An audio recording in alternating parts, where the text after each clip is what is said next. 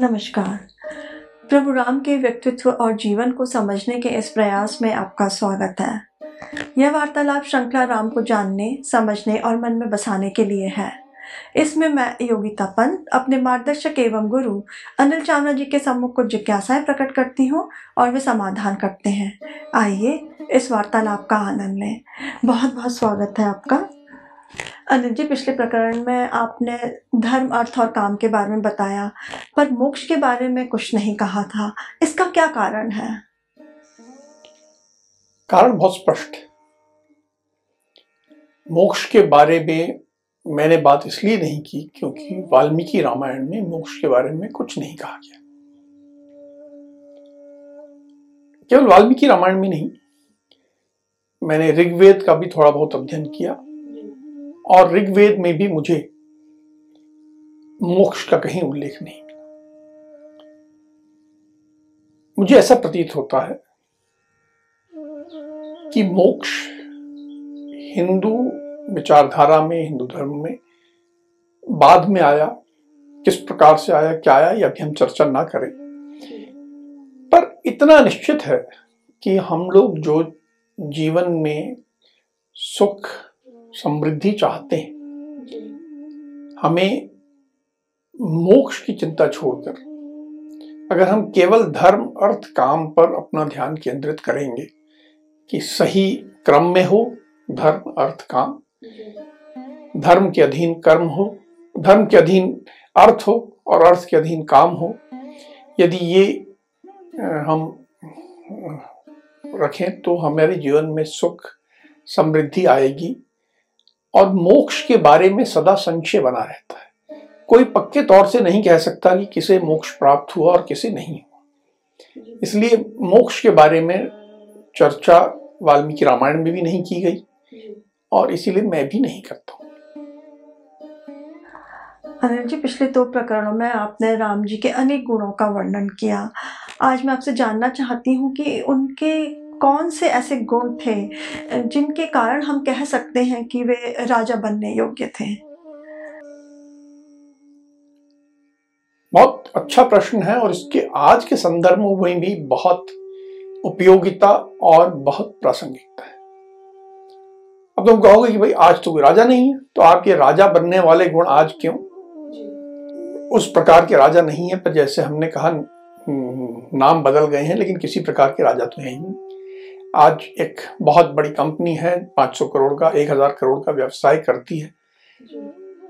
उसका एक चेयरमैन कह लें, प्रमोटर कह लें, सर्वे सर्वा कह लें, होता है। और उसके बाद उसका बेटा या उसके परिवार की बेटी भी हो सकती है आजकल तो पुत्र पुत्री कोई पद पे बैठते हैं।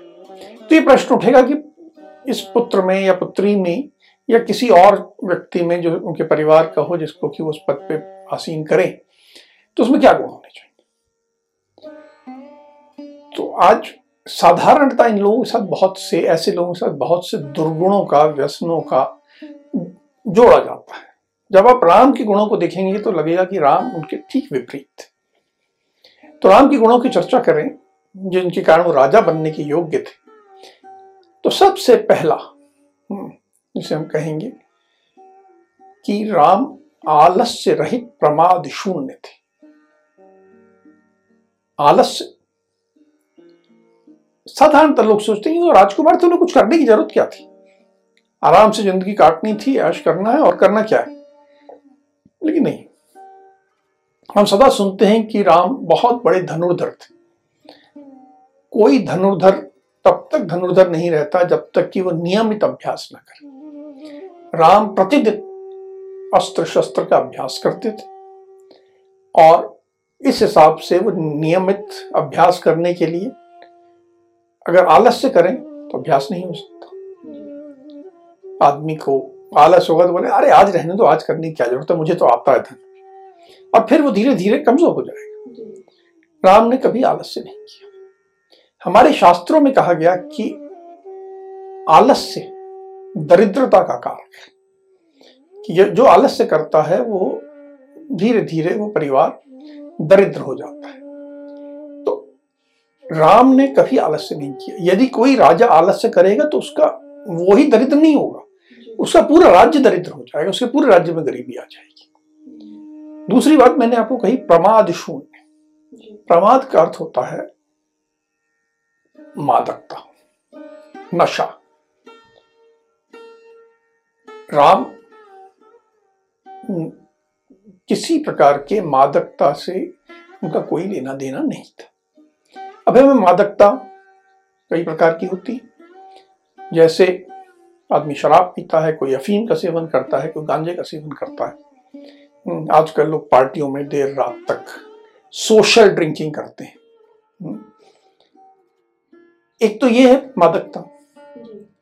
दूसरा आजकल कुछ कम हो गया। पहले जब आज से दो चार सौ साल पहले हमारे देश में जब नवाबों का राज था तो हम सुनते थे मुजरे होते थे। नवाबों को मुजरे में बड़ा आनंद आता था, देर रात तक मुजरे का आनंद लेते थे। तो वो भी तो एक नशा है। हम्म। आज अलग रूप हो गया है। मुजरा नहीं होता, लोग कैबरे करते हैं डिस्को टेक में जाते हैं, पार्टी में डांस करते हैं। कुल मिला के एक मादकता जो मुजरा हो, कुछ हो, काम, जैसे हमने धर्म, अर्थ, काम की बात की तो काम से संबंधित होती है। काम की अधिकता से मादकता होती है। और उस मादकता का आनंद लेना, ये कई जो संपन्न लोग होते हैं, जो राजा होते हैं, उनमें ये दोष होता है। और इस, ये दोष जो है, बहुत गंभीर दोष है। क्योंकि जब आदमी मादकता में जाता है रात को देर हो जाएगी तो अगले दिन सुबह आलस्य करेगा। सुबह उठ के व्यायाम नहीं करेगा सुबह उठ के अस्त्र शस्त्र का अभ्यास नहीं करेगा सुबह उसको पढ़ना है तो पढ़ाई नहीं करेगा अध्ययन करना है तो अध्ययन नहीं करेगा। कहीं ना कहीं वो चीज़ों को टालेगा। तो प्रमाद और आलस्य एक दूसरे से जुड़े हुए हैं। हम्म। इस बात एक बात मैं स्पष्ट करना चाहूँगा कि जैसे रात को निद्रा बुरी नहीं है। निद्रा करना आलस्य नहीं है। शरीर के लिए जितनी निद्रा आवश्यक है उतनी निद्रा करना दे धर्म। उसी तरह चाहे शराब हो चाहे अफीम हो चाहे गांजा हो यदि दवा के रूप में उनका सेवन करना है तो बुरा नहीं है। नृत्य है। एक सीमित मात्रा में नृत्य का आनंद लेना वो भी बुरा नहीं है। हमने कहा काम जो है ठीक। लेकिन चाहे वो शराब हो, चाहे अफीम हो, गांजा हो, नृत्य हो, डिस्कोथेक हो, कुछ भी इनमें से हो, जब वो इस सीमा तक मर्यादाओं को लांग के पहुँच जाता है कि वो धर्म और अर्थ दोनों की हानि करने लगता है, वो नशा बन जाता है, मादकता का रूप ले लेता है तो वो राजा को बर्बाद कर देता है। किसी भी व्यक्ति में अगर ये है तो राजा बनने के योग्य नहीं।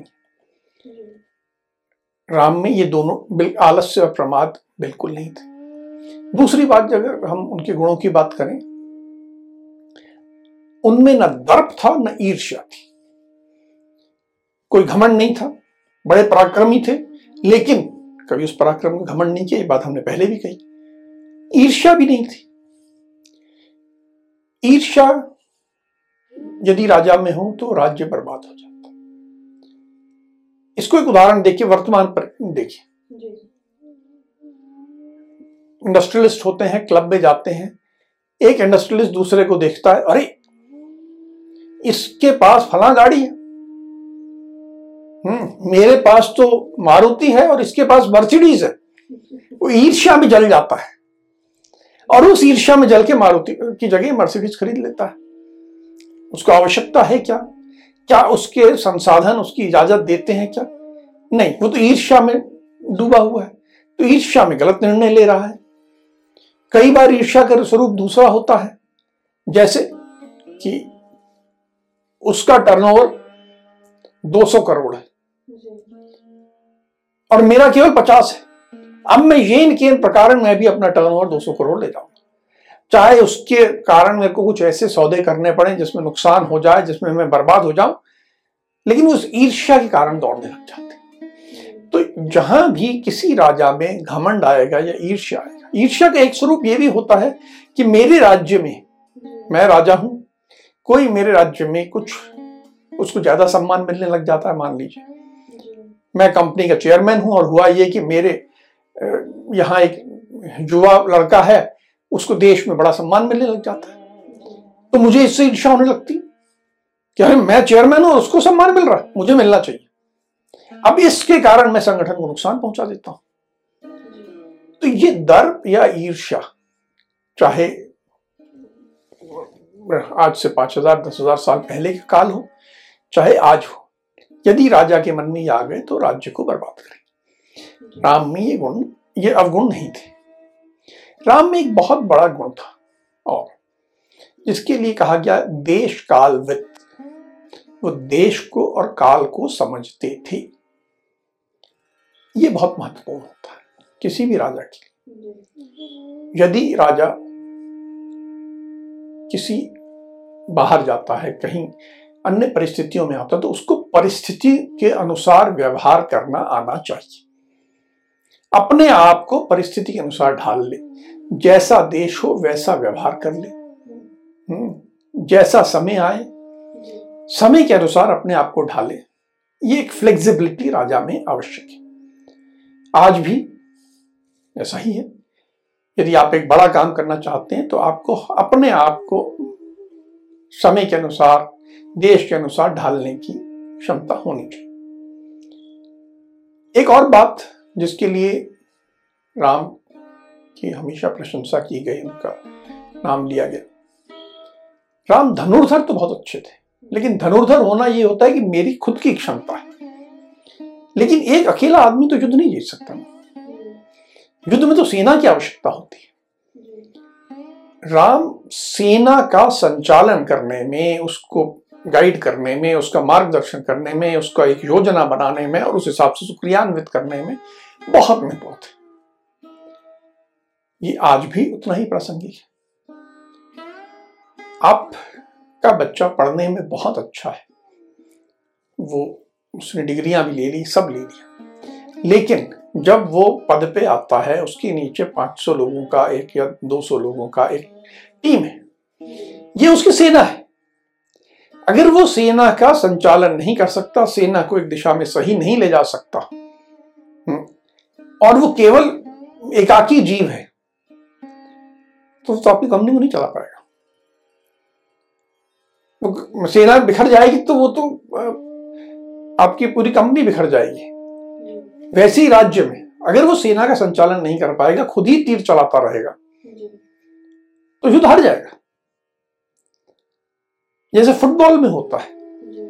एक आदमी फॉरवर्ड बहुत अच्छा खेलता है गेम खेलता है। दूसरा आदमी है जो कि खुद तो खेलता है लेकिन उससे ज़्यादा पूरी टीम को साथ लेके और पूरी टीम के साथ आक्रमण करता है तो ये जो सबको साथ लेके चलता है वो फुटबॉल की टीम जीतती है। तो राजा में ये गुण होना कि वो अपनी पूरी सेना को साथ ले सके उसका संचालन कर सके उसका नेतृत्व कर सके। और राम में ये गुण था।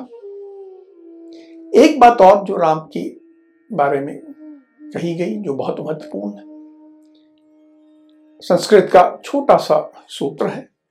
कहा गया, विद्वान वृद्धा नाम प्रति पूजका कि वो विद्वानों की, वृद्धों की प्रतिदिन नियमित रूप से पूजा करते थे।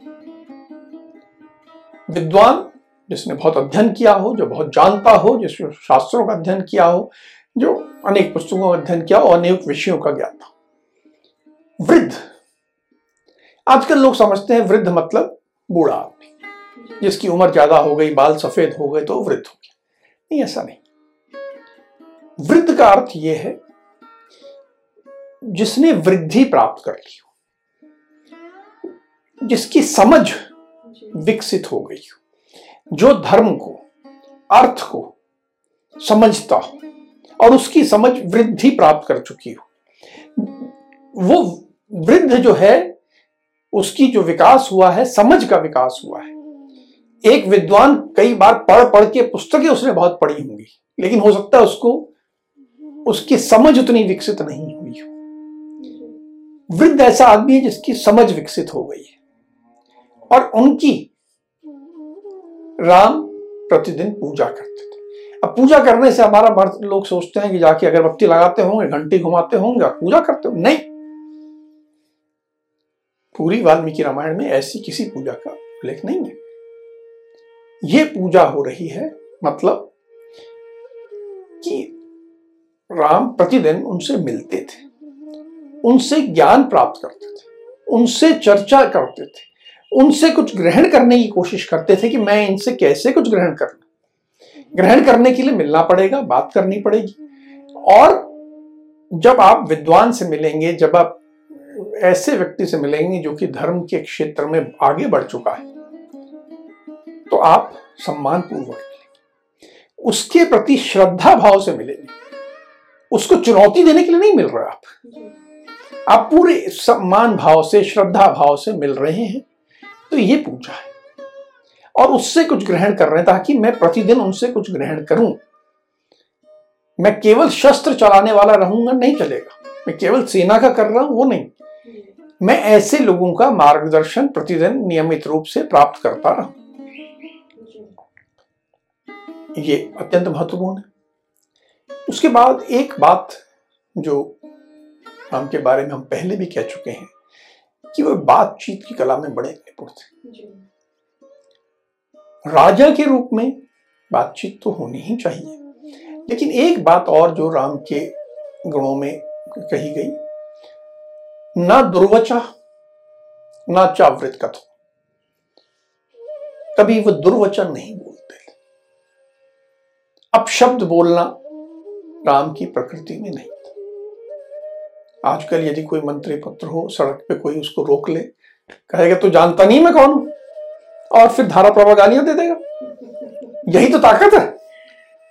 पावर का डिस्प्ले चुनाव के टाइम में बहुत देखने को हर समय देखने को मिलता तो ये अगर राजा में होगा कि वो दुर्वचन बोलता है तो राजा बनने की योग्य नहीं और दूसरी बात, घुमा फिरा के, आवृत करके, बात को ढक के, झूठ बोलना। जो बात करना, साफ़ करना। स्पष्ट करना। घुमाना फिराना झूठ बोलना कहानियाँ सुनाना ये राम की प्रवृत्ति प्रकृति बिल्कुल सरल बिल्कुल साफ़ बात कहने वाली थी। राम के गुणों की बात करते हुए एक छोटा सा श्लोक है जिसका एक वाक्य मैं बताता हूँ। उसमें चार शब्द हैं चारों शब्द अपने आप में बहुत बहुत गुण है बहुत महत्वपूर्ण कहा गया है दिभृत संवृताकारो गुप्त मंत्र सहायवान निवृत संवृताकारो गुप्त मंत्र सहायवान इन चारों शब्दों को हम समझ लें। हम चौथे शब्द से प्रारंभ करते हैं। सहायवान सहायवान अर्थात जिसके पास सहायक हो। सहायकों को अपने साथ जोड़ के रखना। अच्छी, सक्षम, आस्थावान, विश्वस्त, सहायक। हमने जब धर्म, अर्थ, काम की चर्चा की तो हमने कहा, ये एक अर्थ ये एक रिसोर्स है, ये एक धन है। जिसके पास ऐसे सहायक हो, जिसके पास ये धन है वह व्यक्ति राजा बनने की योग्य। यदि हम राम कथा में देखें तो राम का सबसे बड़ा सहायक जो उनके साथ जीवन भर रहा, हमेशा उनकी सहायता की। बचपन में जब वो सोलह साल के भी नहीं थे और घर से निकले ऋषि के साथ, तब भी उनके साथ था। जब लंका में युद्ध हुआ तो भी साथ। उनका भाई था लक्ष्मण। राम की सबसे बड़ी शक्ति ये थी कि उनके साथ उनका भाई था। आज कितने लोग हैं जो अपने भाई को अपने साथ जोड़ के रख सकते हैं? लोगों के परिवार में उनके साथ उनका भाई नहीं किए हैं उनका परिवार का कोई नहीं है अकेले होते। तो जो व्यक्ति अपने साथ सहायकों को नहीं जोड़ सकता हम्म, वो राजा बनने की योग्य। राम के लिए कहा गया वो सहायवान। दूसरी बात मैं उल्टे क्रम में चल रहा हूँ श्लोक में। गुप्त मंत्र।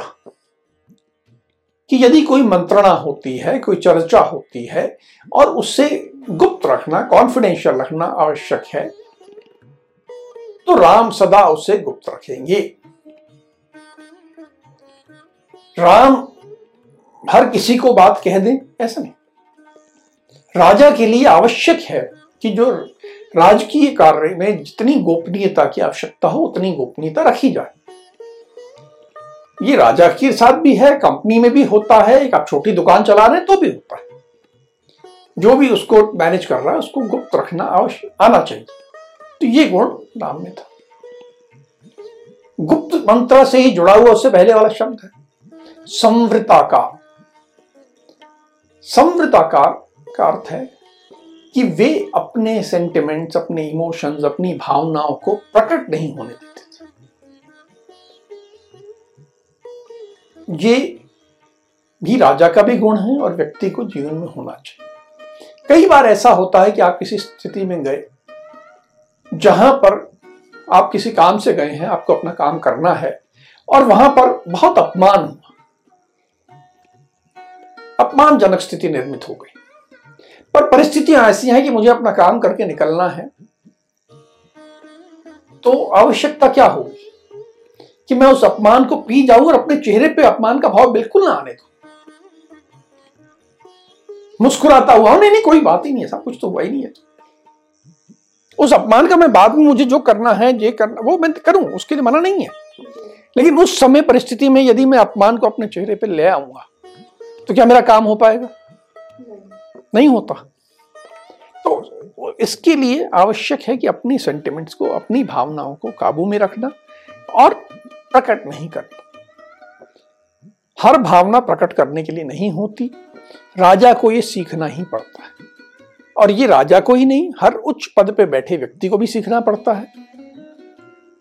चाहे वो किसी कंपनी में हो, किसी संगठन में हो, सरकार में, कहीं। अपनी भावनाओं को नियंत्रण में रखना, चेहरे पे नहीं आने देना, भावनाएँ नहीं हो, ऐसा नहीं कहा जा रहा। वो तो संभव नहीं है, लेकिन प्रकट नहीं कर और सबसे पहली बात जो इस श्लोक में आई, निभृता। ये शब्द अपने आप में बहुत गंभीर है। निभृता का अर्थ है, ऐसा व्यक्ति जो जमा हुआ हो, जो स्थिर हो। कई बार ऐसा होता है कि आप एक उच्चाधिकारी के पास गए या एक मंत्री जी के पास गए या एक किसी बहुत विशिष्ट व्यक्ति के पास गए। आपने उनको एक बात समझाई, उन्होंने आपके सामने कहा, जी, मैं आपकी बात समझ गया, हम आपके अनुसार करेंगे आप कमरे से निकले, दूसरा व्यक्ति गया। उसने कुछ उल्टी पट्टी पढ़ाई तो साहब उस तरफ़ मुड़ गए। मतलब वो स्थिर नहीं है। वो ना बात को समझ पा रहे हैं। जो जैसा उनको पट्टी पढ़ाता है वैसा इधर चलते हैं, उधर चलते हैं। स्थिरता नहीं है, गंभीरता नहीं है। ये स्थिरता कैसे आती है? ये आती है जब आप समझते हो चीज़ों को, समझ के निर्णय लेते हो और निर्णय लेने के बाद दृढ़ता से उस पर रहते हो। इसमें निभृत शब्द में स्थिरता है, दृढ़ता है और साथ में विनम्रता भी मैं स्थिर हूँ, इसका यह मतलब नहीं कि मैं बदतमीजी करूँगा किसी मैंने जो निर्णय लिया है, मैं उस पर कायम हूँ। दूसरी बात अगर है विपरीत तो भी मैं सुन लूँगा। लेकिन ऐसा नहीं कि बिल्कुल जरा सा और क्या पहले ही जो उसने बात कही है, मैं निर्णय लेने के पहले उसको भी चर्चा में दिमाग में लाऊँगा। निर्णय लेने के लिए मैं सबको करूँगा, लेकिन एक बार निर्णय हो गया तो उस पर दृढ़ता से आगे बढ़ने की क्षमता एक स्थिर व्यक्ति में, निभृत व्यक्ति में होती है। तो ये जो सारे गुण हैं, इनके कारण राम वास्तव में राजा बनने के योग्य थे। वो अपने पिता के सबसे बड़े पुत्र थे। ये बात अलग है। वो इन गुणों के कारण वास्तव में राजा बनने के योग्य थे। अनिल जी, जो सभी आपने गुण बताए अपने आप में बहुत विशेष हैं। और जैसा कि आपने बताया कि उच्च पद पर आसीन व्यक्ति में ये सभी गुण होने चाहिए। मुझे ऐसा लगता है कि हमारे देश के जितने भी मैनेजमेंट संस्थान हैं उनको राम जी के गुणों के बारे में अपने पाठ्यक्रम में शामिल करने का विचार करना चाहिए। इसी उम्मीद के साथ आज की चर्चा को हम यहीं विराम देते हैं। अगली कड़ी में राम जी के जीवन के कुछ अनछुए पहलुओं के साथ हम दोनों फिर उपस्थित होंगे। तब तक के लिए राम राम।